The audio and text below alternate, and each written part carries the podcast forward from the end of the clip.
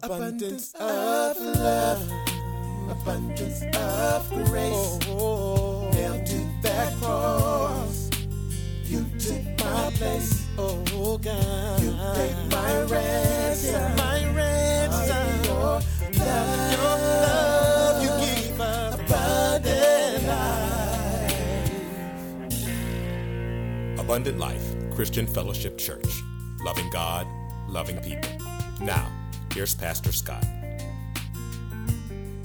chapter 6, verse 1, the Bible says, Dear brothers and sisters, if another believer is overcome by some sin, you who are godly should gently and humbly help that person back onto the right path.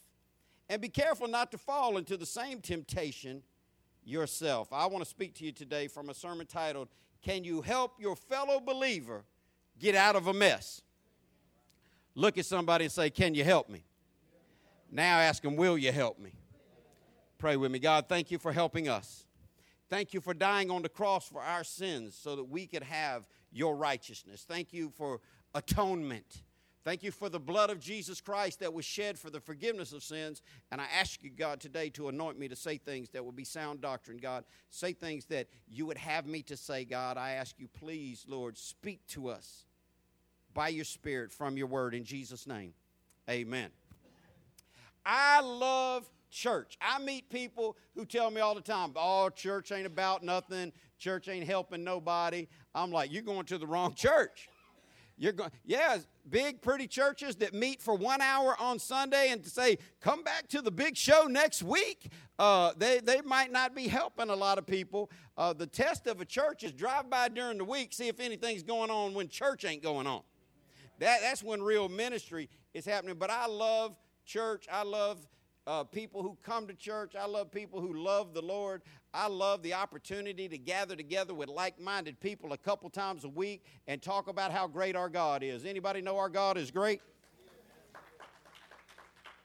But we live in a time where there is something combating, something opposing, something that is fighting against our ability to connect with each other, and that thing is sin. Say sin. Sin is one of the shortest words you could possibly have three letters, one syllable, uh, unless you're from the deep south. Sin. I don't want to get in that sin. That sin, that's like pie. Uh, you know, you start dragging words out too long, you, you, you're beyond Southern. But sin is a problem. Do we agree with that? Sin is a barrier. The Bible says sin is a separator. Sin will separate you from the right relationships with people and the right relationship with God. But how far do we have to look to find sin? The Bible says it's ever present. It's always there. It's always at the door. It's always right around us. You don't have to look hard for it, and you can stumble into it if you're not paying attention. And I'm not just talking about the world's sin, I'm talking about God's people. Because I'm never going to be the guy to go march, chant, picket, politic, hang out on a street corner screaming at unsaved people for doing unsaved stuff. Why wouldn't unsaved people uh, do all that stuff? They're going to die and go to hell forever. Uh, the only, only shot they've got is here. The only reason we who are born again don't do all that stuff is because we know there's a better way. We know there's something on the other side worth attaining. And so I'm not that guy that's going to stand and, and, and, and go off, stand on street corners. I, I used to see them, man, when I lived in Middleburg, we started this church in Middleburg almost 18 years ago when Gail was alive, uh, with 16 people and a handful of kids, we started this church. And there was this one church, they always had people on the corner. Um, I don't even know. I'm guessing 218 and Blanding is still the biggest corner in Middleburg. But they always had people out there screaming at cars drive by. You ever notice how fast cars drive on Blanding? Jesus! What are they going to hear you say? But they were standing out there with their turn or burn signs, repent or perish. And I'm thinking, you know, you're taking me back to the 70s. I grew up in Jacksonville in the, in the 70s and 80s as a teenager in both those decades. And I can remember going to concerts, and they always had that one lady, hair to the floor, dressed to the floor, no makeup, straight holiness. I ain't mad at holiness people. The Bible says without holiness, you won't even see God. But she was standing there with her sign with flames on it, uh, turn or burn. And I'm thinking, oh, that's going to reach a lot of people right there. I wasn't saved it, but I'd been in church enough. I knew you ain't helping your cause, lady. Um, and and listen, I'm not going to be that guy. If if I see a dog walking on all fours, lapping water out of a bowl, I, I'm not shocked by that. I don't feel like I need to tell that dog that is inappropriate. That he's a dog. He's supposed to crawl on all floors, lick water out of a bowl. Now, if I come to your house and we're sitting around and you say, Hold on, bro, I got to get a drink of water. You get on your hands and knees, you call, crawl to the dog dish, and you start. I'm calling 911, an, an exorcist, I'm calling somebody because something's gone wrong at that point. What am I saying?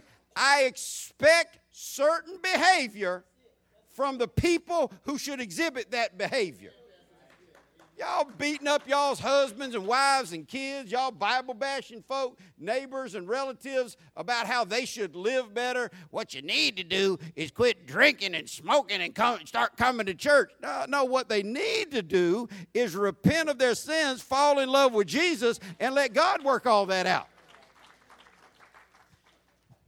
So there, there, there, this problem, I, I'm not addressing this problem because the scripture's not addressing this problem in this text to unsaved people. I'm addressing to this to people who are saved or at least claim to be saved because even inside the church, and I'm not just talking about our church, find the best church in the world, find the greatest preacher in the world, find that awesome, never done anything wrong crowd of folk, and you'll find out still everybody is a sinner.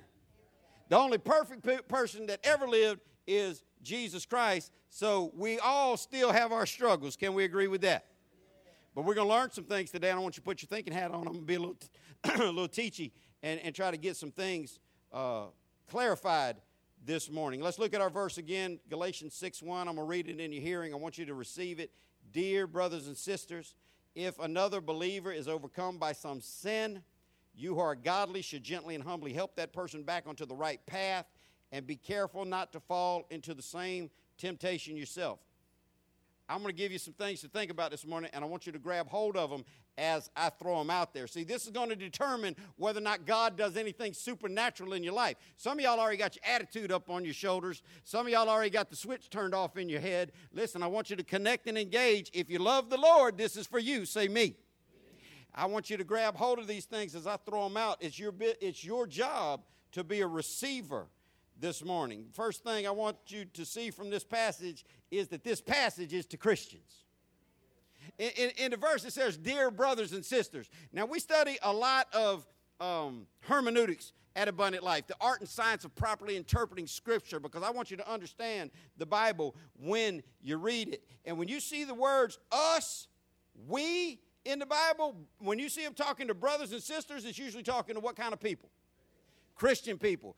They, them, uh, those outside the covenant is talking to unsaved people. This passage is undeniably for Christians. Is that you today? Let's keep looking. Not only is this passage for Christians, but secondly, I, I want you to know sin is a certainty. Sin is a certainty. It's not, it's, this is one of those things uh, where you can say it's not if you do it, it's when you do it. It's not. It, it's, it's like those motorcycle riders that'll tell you. It's it's not a matter of if you're going to lay that bike down. It's just when you're going to lay that bike down. Now, the, in in your life as a believer, you need to get it firmly planted in your mind. Sin is present. Now, see, the people that I have to spend time explaining that to, I don't believe they're saved to begin with. Well, not in me, maybe in y'all. Uh, well, you know, First John says if you say you have no sin, you call God a liar and the truth ain't in you. So that's you all day. I'm, I'm, you know, some people don't like me getting biblical on them. Let me slow back down, and I'll get more teachy for you. But the the, the Bible uh, in, in our verse it says if another believer is overcome by some sin, God wouldn't have put that in the book if it wasn't going to happen. God wouldn't have gave us instruction about what to do when a Christian falls into sin if a Christian wasn't going to fall into sin. God's book is specific and he doesn't waste words. So sin is coming. Amen. Third thing I want us to see from this text is sin for a believer is something we're overcome by, not something we pursue. This right here, if I was going to be long this morning, but I'm going somewhere, so we got to get through this, eh, I would stay on this point for a long time if I was going to hold y'all all afternoon. But we need to understand, accept, and agree that sin for a believer is something we're overcome by, not something we pursue. If you read the scripture, you'll find out that their sin comes in different variations with different wording surrounding it. Sin, trespasses, faults, snares. These are things that trip you up. These are things that stumble you. These are not things you're like, oh, I see that over there. I want to run headlong into that and dive off into sewage. That's not good thinking. That's not, that's not the life of a believer. Can that happen? It can happen, but it doesn't happen often. For if you're here and you love the Lord, you know that when you have fallen into sin, it has been something that you didn't want to be in and something that you wanted to get out of. Next thing I want you to see from this text is we're called to help those in sin. Think about it, digest it. I want you to get it down in your spirit. We, when I already told y'all, when when the gospel, when the book says we, it's usually talking to what type of people? Christians, to save people. So we, we as Christians, we who claim the name of the Lord Jesus Christ, are called to help those, hear me well, in sin. Now you say, well, of course, Pastor, you read the verse twice already. We already caught it. Well, then, do, is that really what we do with people who are in sin? Now, I'm not even talking about unsaved people in sin. This passage is talking to believers who are in sin, overtaken, who have stumbled their way into a trap, who've been tricked into something that they would like to get out of. The Bible tells us that we must help these people. Why, why am I har- harping on that? Because most Christians, churches, churchy type people, they don't make it their purpose to help those in sin. They got some things they like to do. They love to criticize those in sin. They love to judge people who are in sin. They, they love to look down their religious nose at others as if no sin they had done, judging folk. They, they love to expose people in their sin. They love to cast rocks at people in their sin, but none of those things are what God has called us to do. God has called us to help. Say help. You're not helping people by criticizing them. You're not helping people by judging them. You're not helping people by being negative to them. You're not helping people by talking about them. The Bible says that love doesn't even repeat a matter. That, that, that, that liars and slanderers repeat things. The, the, the Bible says that love hopes for better. The Bible said love don't even believe an evil report on somebody. We need to learn how to do what the Scripture tells us to do, and we're called to help. Say help. The, the scripture says, you, are, you who are godly should gently and humbly help that person back onto the right path, right there in the middle of the screen. Those who are godly people have a command to help others back onto the right path. That ain't that doesn't work. Listen, you know people been in church too long when they call you up and say, "I'll pray for brother Chris." I, I don't even tolerate. At, at, that point, I'm like, uh, you know what? Uh, one of my kids is calling me. I got to go.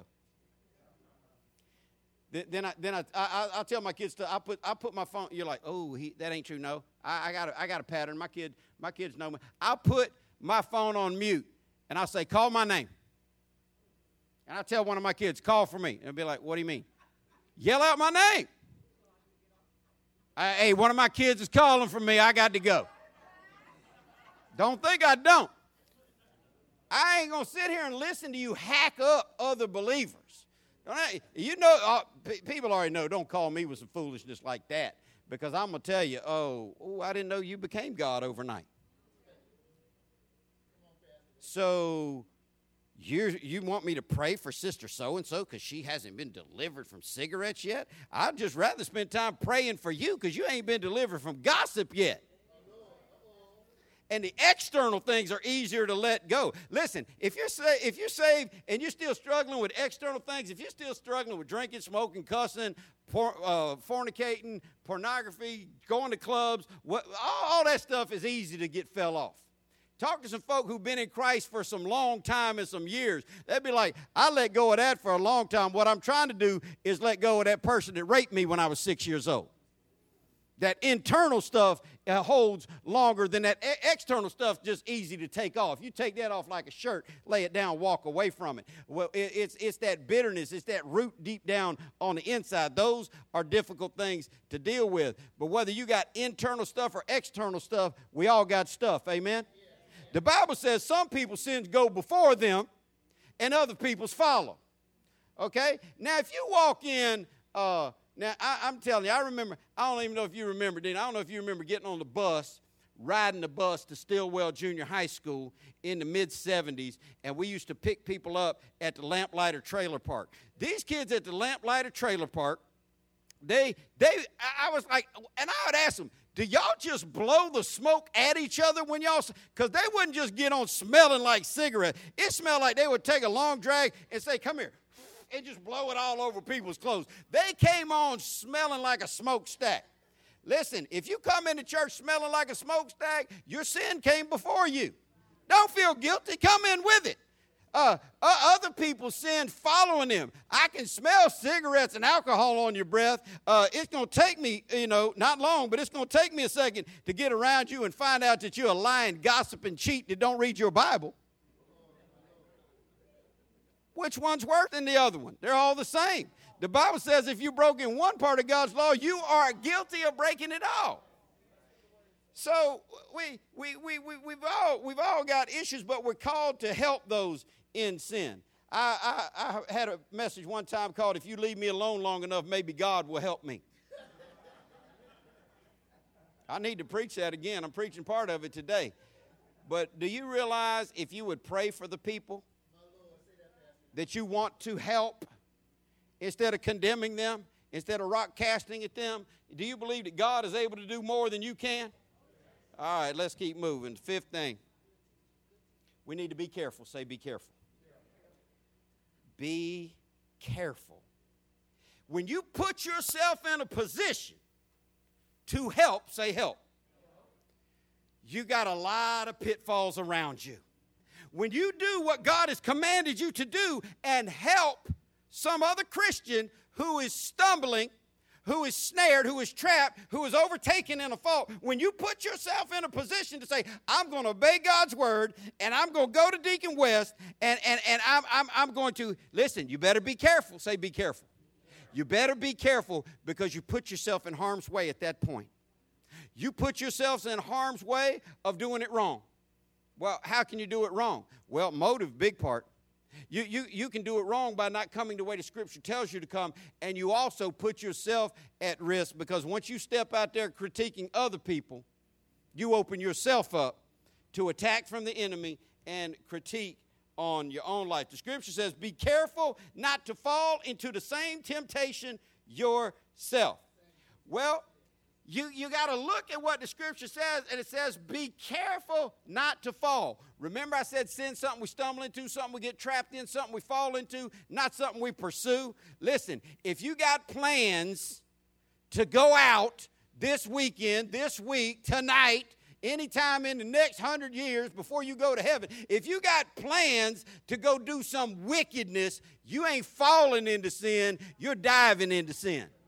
This is a whole different element. I'm talking to saved folk who, who stumble into stuff that they're trying to get out of, but it says, be careful not to fall into the same temptation yourself. Now, here's the thing a lot of people read that and think, well, if Deacon West's problem is getting blind drunk every night, and it ain't, so I'm just, I wouldn't say it if it was, but he got his own set of issues, just like we all do. Nix is like, he couldn't live in my house being blind drunk. That brother better get up, go to go to work, bring home a paycheck. I got grandbabies that need food. Don't don't listen. That's not his issue. But but if it was, and you're like, oh well, I can help him good because alcohol is not a temptation to me. I don't have to worry about the same temptation. It's not talking about the same sin. It's talking about the same stumble. Do you hear me? Don't think just because you're fully delivered of drugs that you can go correct every drug addict in the world because you ain't tempted by that anymore. And listen, that's how you know. That's how you know when you're delivered, when you're not tempted by it anymore. Most people have never truly been delivered of anything. Most people have never truly been delivered of anything they are being held back. Some of y'all have heard my speech about the chain and the muzzle. I'm going to give it to you real quick. If there's a Rottweiler next door to you and there's no fence, but he's on a chain and his chain is to the very edge of his yard, he can't come in your yard and it's a vicious, angry, mean, vile dog that wants to bite everything. As long as that chain is secure and that dog got a muzzle on it, you can just reach down and slap him in his face. Don't let the owner see you. They got laws against that. Folk in this city carry guns. You might be hit. But you, you can just get all in that Rottweiler's face as long as he's on that chain holding him back and got that muzzle preventing him from biting you. That dog will not bite you. But it's not because he don't want to. Because you're being held back. Say held back. That dog, what that dog needs is to be delivered from anger. What that dog needs is, is, is to be set free from the desire to hurt people.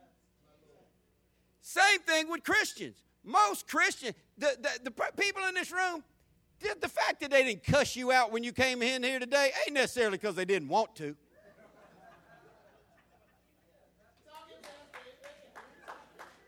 The fact that you didn't hear, listen, listen, I'm, I'm to tell y'all something. Let, let, me, let, me just talk, let me just talk to black people for a minute.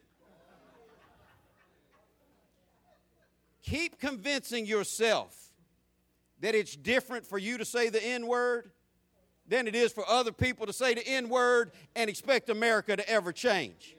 You may as well pee in a fan. That ain't gonna work, okay?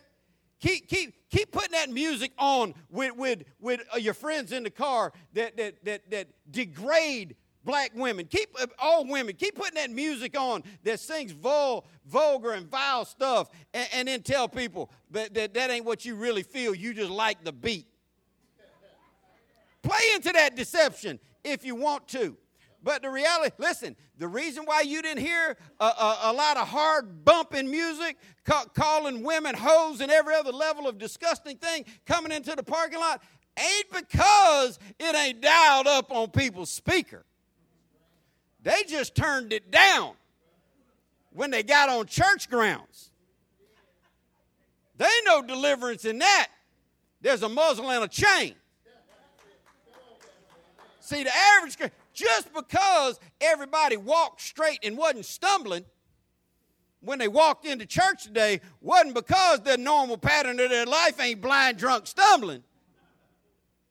They just let the chain of religion and the muzzle of fear of what others think about them stop them in the presence of people. Cleaning up your act in front of other people ain't deliverance. That's the chain of religion and the muzzle of being fearful of what others think about you. Church and religion will provide you a chain and a muzzle, but Jesus Christ will deliver you so you don't even need that anymore. Deliverance comes when you don't even be tempted by it no more. Deliverance comes when it ain't even an issue to you no more, where you can be around it and not bothered by it. Then you're safe. But don't think for a minute just because you can look good and pretty for an hour or two on Sunday that you're delivered. You better realize if you're living with a chain and a muzzle, you among all people are the most miserable because you're pretending you got something that you don't have. See, but the reality is, most people just can't let it all hang out. It's so funny. I've had people ask me, Pastor, there's been a lot of cigarette butts on the church grounds lately. I think we should just put up a sign that says no smoking on church property. Well, I already told you some people sin go before and some people's follow. Can we put up a sign that says no non Bible readers on church property? Can we put up a sign that says no one allowed on church property didn't read their Bible every day this week? Can we put up a sign on church property that says no non praying folk welcome here? See, just because you can see what somebody else is in and you, they can't see what you're in, don't mean you ain't in it. You just found a chain and a muzzle in front of people to make you look better than you really are. I ain't telling you what I heard, I'm telling you what I know. I, I, I'm telling you, it's time for us to get past being restrained by the wrong things and find real deliverance because restraint ain't deliverance. I, I've heard homosexual pastors try, try to lie and make excuse for their homosexuality and say, I, I had a homosexual pastor tell me, yes, I am attracted to men. I was born that way, uh, but as long as I don't act on it, God is pleased with me. You ought to get past what you act on and get delivered on the inside. Most people never really been delivered of anything because they accepted a chain to hold them back and a muzzle to keep them quiet. When you can let all let it all hang out, when you, when, when, you, when you can see it, not even be tempted by it, then you've been delivered from it. But you got to be careful when you position yourself to obey this passage of Scripture. What's this passage of Scripture tell us? To help a believer out. Help them out of the mess they're in. Help them out of the trap they're in. Help them out of the stumble that they stumbled into. But you better be careful. Say, be careful. See, because God's always concerned with our motives. And we try to help other believers out of sin, we, we got to make sure that our motives are right. Most people's motives aren't right when they go to helping other people out of sin. Some are, some aren't. The scripture says man looks on outward, but God sees the heart. The Bible says God examines every motive. God knows not only what we do, but He knows why we do what we do. Now, you're commanded. If, if, if, you, if you see somebody, if you see Richard fall off into some deep sin, you commanded by God if you're spiritual. Now, that word spiritual comes from a Greek word pneuma, which uh, is, is, is an expansive definition of a word that means wind, it means spirit, it means to be breathed on by God, it means to be moved by the wind, as the wind relates to God's spirit. So it means someone who is moving in the spirit. Are you following all that long winded teaching? Okay. Now, if you are one of those people that's moved by the power of God's spirit, if what's pushing you through life is the Holy Ghost. Okay? You who are godly, you who are spiritual, should go and help that believer out. Listen, if you know you ain't godly, don't, don't get messed up in that. Because you about, you about to put yourself in an uncareful position. You're about to get in trouble. You're about to, be, you're about to find yourself in, in the same situation, maybe not the same sin, but the same temptation of sin. You, but, but if you're flowing in God's Spirit, if you're growing in God's Spirit, if you're being moved by God's Spirit, it's your job, say job, to go to another believer and say, hey, man, I've been seeing some things I want to talk to you about. I've been seeing some things that I, I, would like to sit down. Now, here, here's the thing it ain't your job how he receives it. What if you think he won't receive it? Does that excuse you? We, we, we, we, we've had people leave Abundant Life Christian Fellowship, make up lies on me and, and, and, and just tell the whole world lies on me. And they never came to me, not one time, and sat down with me. And I, and I, I told people, tell them they're, they're, they're, they're fakes and frauds and liars and phonies and non Christians because they took that mess that they heard third hand. They never came to me and asked me, was this true? And, and I got reported back. Well, they said they didn't think you'd listen. Oh, that exempted you from God's law book because you worried about how Richard's going to take it? You worried he, he might be from a, a, different gender, a different race, a different mindset. You worried that he might not. Listen, it ain't his, it ain't your concern whether or not he takes it or not. If you're flowing in God's spirit and you see something going on and the motive of your heart is right and you go to him as a brother or sister in Christ and you say, listen, I'm concerned for your soul.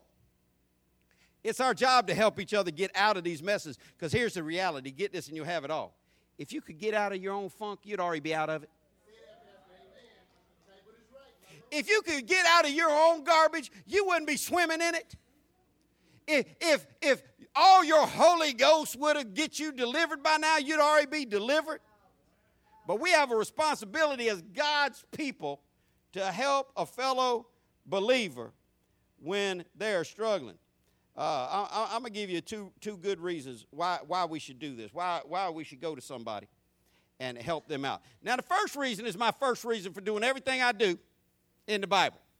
And my mama taught it to me as a child, and y'all should know this. Why, why should we do what this book says? Because it says so. That's every proper parent's response to every child's. But why? Because I said so. No discussion. Just because I said so.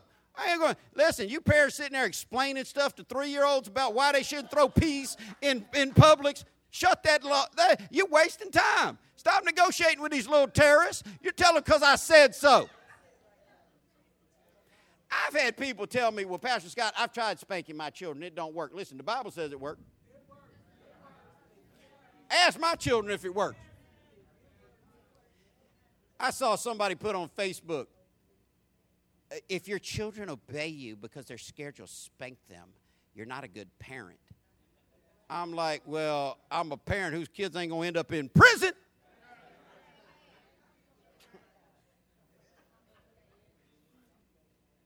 because I said so, listen, if you're a child of the Father, you ought to want your Father to be happy with you because He said so ought to be enough, even without fear, even without retribution. But, you know, sin has consequences. Number one reason you ought to help believers who are overtaken in a fault is because God said so. The second reason ought to be because you love them.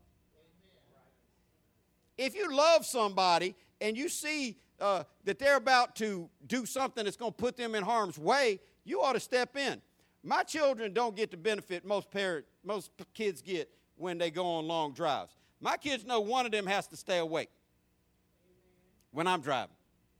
Anybody know why they have to stay? Why they have to stay awake when I'm driving, Dina? I sleep while I drive. Get next to me if you want to. Uh, I'm driving down the road. I, I get a second and a half of sleep every three seconds.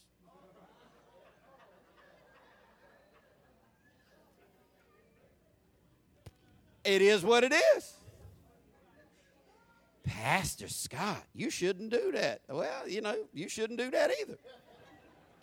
My kids, my kids will wait. They'll be like, they'll wait, bump, bump, because they know. I'm like, I got this. Bump, bump, bump, bump. Bump, bump, bump. They'll wait till I'm just about to drive, slam off the overpass. Dad, I know what that means. We're about to get head on with a semi.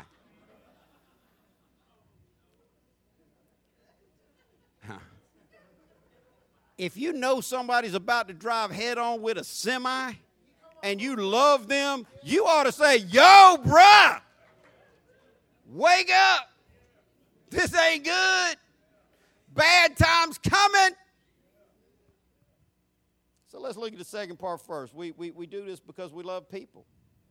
Well, we better love people because listen to what Jesus said in John 15 12. He said, This is my commandment.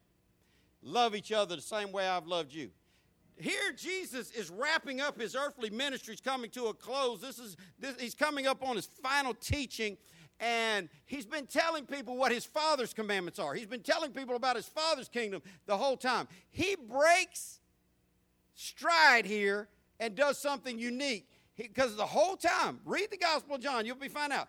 In my Father's kingdom, in my Father's kingdom, in my Father's kingdom. And now he, fi- he finally says, he, he tell him, my, my Father commands, he finally says, This is my commandment. Love each other the same way I loved you. You want to say you're following Jesus? You better love people. If you don't love people, you ain't following Jesus. If you don't love people, and listen, if you love somebody, you're going to let them know when, when they're sinking in sewage. People are like, well, I don't want to judge. I see Brother Chris over there sinking in quicksand, but I, am sure he knows what he's doing, and um, I don't want to. you better help somebody. You better, you better come to somebody's rescue. We've been called to help each other, and we've been called to love each other. But let's, let's, let's look back. Let's look at the first thing I said. Let's look at what, what about God said so. We see this command in, in our text that God commands us to help somebody who's overtaken. Listen to what the Bible says in Romans 15 1. But we who are strong ought to bear with the failings of the weak and not just please ourselves. Now, see, how great would it be if everybody that came to church came in with a tithe check already made out, with an offering already made out, been praying all week, been studying all week, came in saved, sanctified, fire baptized, filled with the Holy Ghost, nice, kind, loving, and decent. How, how all, that would be great. Then we wouldn't have a whole lot of work to do as far as helping get people out of sewage and helping pull people up out of the muck and the mire. But the scripture commands those who are strong to bear with the failings of the weak. Now, let me ask you this if you know you're a weak Christian, does this verse apply to you going to help out other people? No, no. You barely carrying your own weight. You can't be dealing with carrying somebody else's weight until you got your own weight carried. It's that strong, it's that strong soldier who, who goes and, and, and helps the other, the other soldier finish that 15 mile hike with 85 pounds on his back. It's not the, the, two weak guys in the back, they can't help each other. It's strong soldiers who got to bear with the failings of the weak. But here's the problem in church it seems like the stronger people get, the more they criticize the weak. Seems like the longer people been in church, the more they condemn the weak. Seems like the longer they've been growing in Christ in their mind, they, they bash and talk bad about the weak. But the scripture says, we, who's we talking to? Christians, we who are strong, strong Christians, ought to bear with the, listen, failings of the weak. It doesn't say kick them out of your church. It doesn't say ostracize them. It doesn't say have nothing to do with them. It says bear with the failings of them and not just please ourselves. Listen, my job would be the easiest job in the world if, if everybody in here spent three hours a day praying and three hours a day reading their Bible and gave 75% of their money to the Lord's church. That'd be easy. I, I had professors tell me all through Bible college and seminary ministry would be great if it wasn't for people. People have problems, and you got to bear with them in their problems. You know, I realized years after that, when I had both feet in ministry, that ministry is people. So, you know, ministry would be great if there would be no ministry without people. It'd just be worship. And that's in my wheelhouse, y'all. I'm going to tell y'all the truth. Uh, I, have told y'all, my personality, I could be a monk.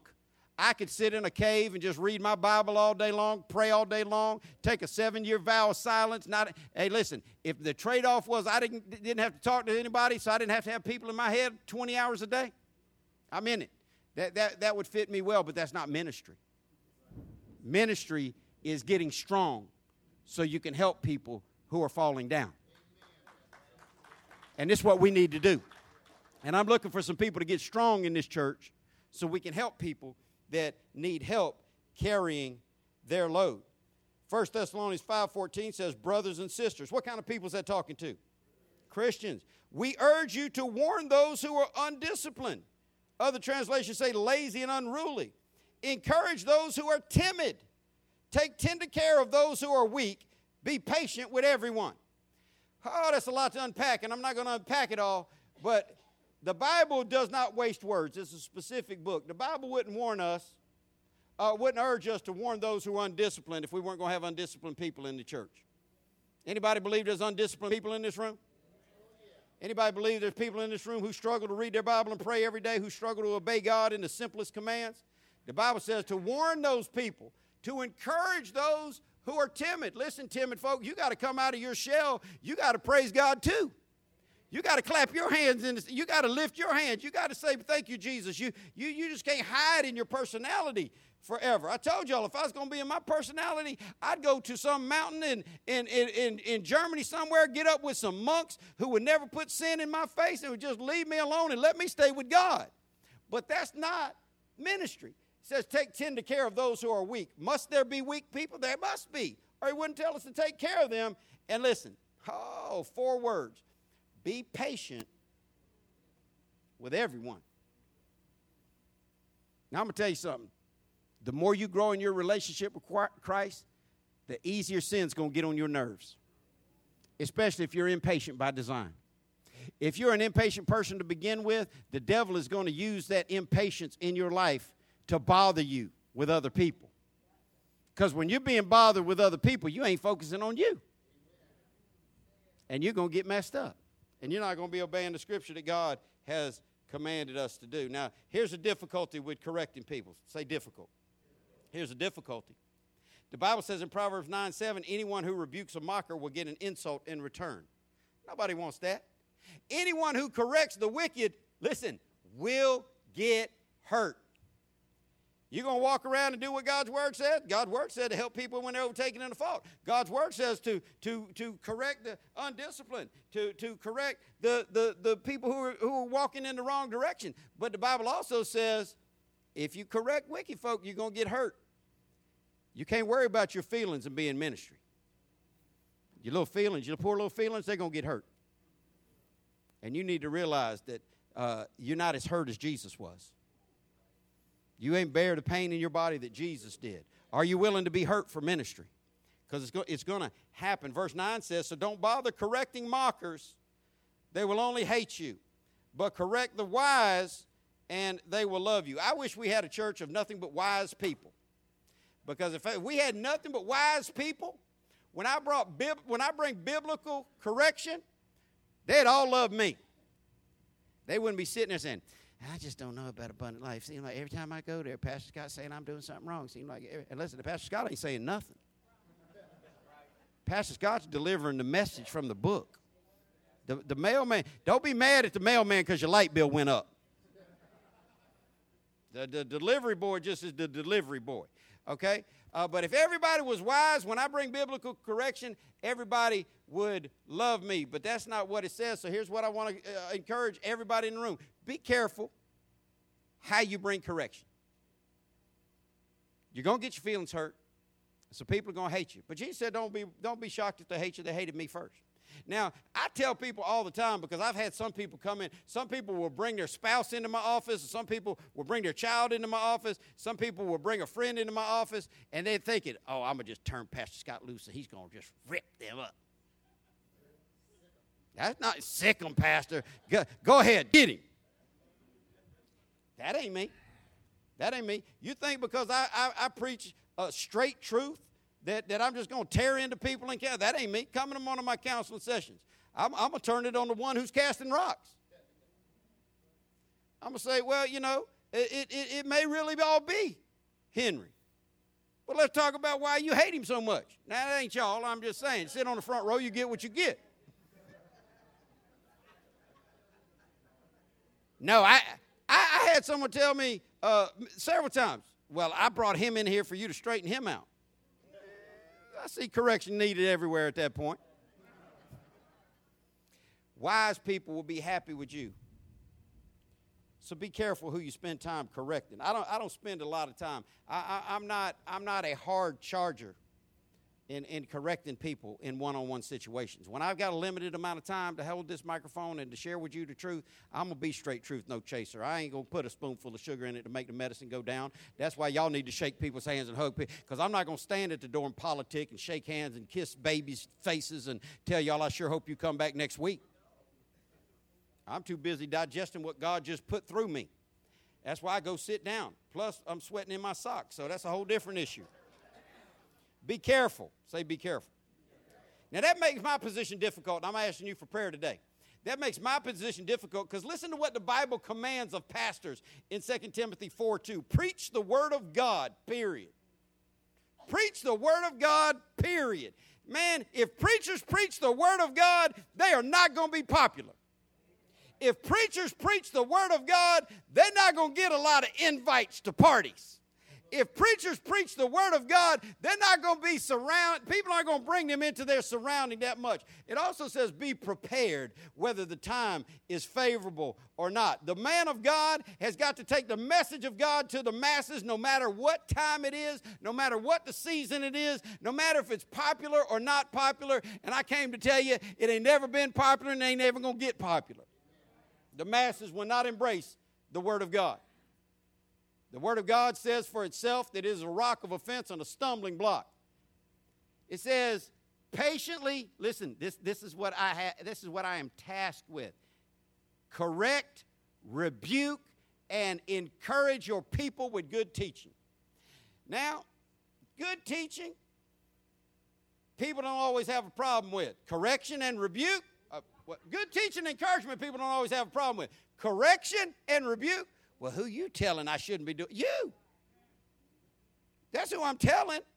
You. I mean, it is what it is. The truth's the truth, anyhow. To, to rebuke. Boy, if you look up a definition for rebuke, uh, let, let me tell you four words that, that are synonyms for rebuke. Or I give you three scold. You think people like being scolded? You scold somebody, they're going to hate your guts. Lectured. You think somebody wants to be lectured? You think somebody wants to be reprimanded? No, man. I'm like, I've, I've, I've, told my family, I, I wish God would just let me preach cute little soft milk toast messages where everybody loved me and, and, and people, people wouldn't uh, be so upset. But that, that, that's, not, that's not real. I got to stand before God and give account for obeying this book. I got to stand before God and give an account for what I teach. So I'm not coming with some watered down, half baked message just so we can have every chair full.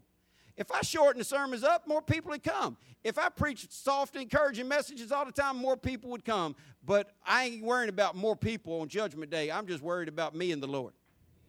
And I, I, I got, I got to do what the Scripture tells me to do. Now, listen. If you're not, if, if your job is not to preach the word, you need to be cautious about bringing correction and rebuke. You need to be focused on uh, encouraging people and, and, and, and leaving that hard part to the ones who have to take the hard part. But you get yourself in trouble when you go correcting people because there's a way to do it. The Bible says that you have to do it humbly, that you have to do it patiently. You got to do it with the right motives. Proverbs 16 2 says, People may be pure in their own eyes, but the Lord examines their motives. You can look good in what you do, but you better have your heart right in you doing it because God sees everything. I started this message by saying we need to help each other. But to do that, we got to get our own lives together. We got to get our own lives together. And I don't believe we have years to make that happen. We have a country that is degrading in front of our very eyes. We have a country that is divided and separated in a greater capacity than it's ever been. The church is divided and separated in a greater way than it's ever been. And I don't believe we've got years to take little steps. That's, I believe that's one of the reasons why God put on my spirit for our theme this year to be to take massive action. We, we got to get on with the getting on. It's time to get right with God, believer. Not only so you can be right with God, but so you can help other people. It's time to get right with God so you can help other people carry their load. The load is heavy in this life, and God has called us to help each other. We're going to have years to get you there. So here's what I'm going to do today, right now. I'm going to give you an opportunity to hit the reset button. And I believe everybody in here needs to hit the reset button. You need to hit the reset button on your spirituality. Sir, ma'am, young person, you need to hit the reset button on your commitment to Christ. You need to hit the reset button and you need to reaffirm some things today in your own life that you will be a man of God, that you will be a woman of God, that you will stop playing with things that you've been playing with and you will get on with the getting on because time is far spent and the hour is past for playing around. The world is lost, dying, and on its way to hell. And it ain't the government's job to save anybody. That's the Lord's job.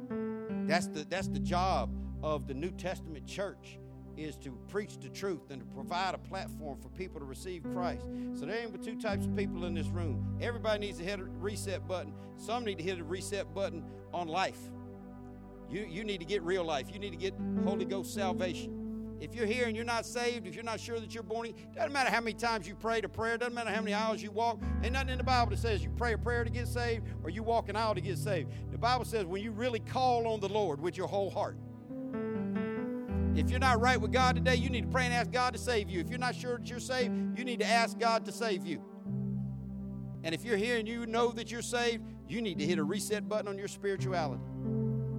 One of the most familiar verses in all the scriptures, 1 John 1 9, it says, If we confess our sins, He's faithful and just to forgive us of our sins and cleanse us from all unrighteousness. God wants to clean us up so we can help each other out. Clean us up so we can help each other out. Clean us up so we can help each other out. God wants us to get saved so we can tell other people how to get saved. God wants us to grow in our faith so we can show other people how to grow in their faith. But there's got to be a reset button. So I, am going to pray and we're going to have a time of, of altar ministry. So, some of you that have helped with altar ministry before, I want you to, to be ready when I tell you to come. I want you to come up here and pray for some people. If you want somebody to pray with you, we're going to have altar workers here present. You just tell them. You, uh, you coming to either get saved or you're coming because you want God to help you live out your faith. But we're going to get on this altar today and we're going to pray and we're going to hit a reset button. And I want you to get, listen, don't walk out on this. Don't, I, I, I pray God He'd let the sky fall out loose right now and flood every, every, every parking lot there is so that nobody walk out any door. I want, I want you to hit a reset button on life today. If you need to get saved, get saved. If you're ready to be everything that God called you to be, then let's do that. If you ain't ready, get on the altar till God's Spirit falls on you and gets you ready. Pray with me. God, thank you for allowing us an opportunity to get right with you. Thank you for allowing us the privilege of helping each other once we get spiritual, once we get strong. God, I pray today you do your work your way. I pray for every person in this room who's unsaved. God, I pray that today would be their day of real salvation. God, I pray that today that they would make their life right with you. God, for every Christian in this room today, God, I pray that you would give us Holy Ghost repentance. God, I pray that you would give us a willingness to get on our knees, confess our sins, ask for your forgiveness, and clean us up, God. Clean us up and send us out, God. Let us be your hands and feet in this earth. But give us clean hands, God. Give us a pure heart. God, I pray to glorify yourself in this time. In Jesus' name, amen.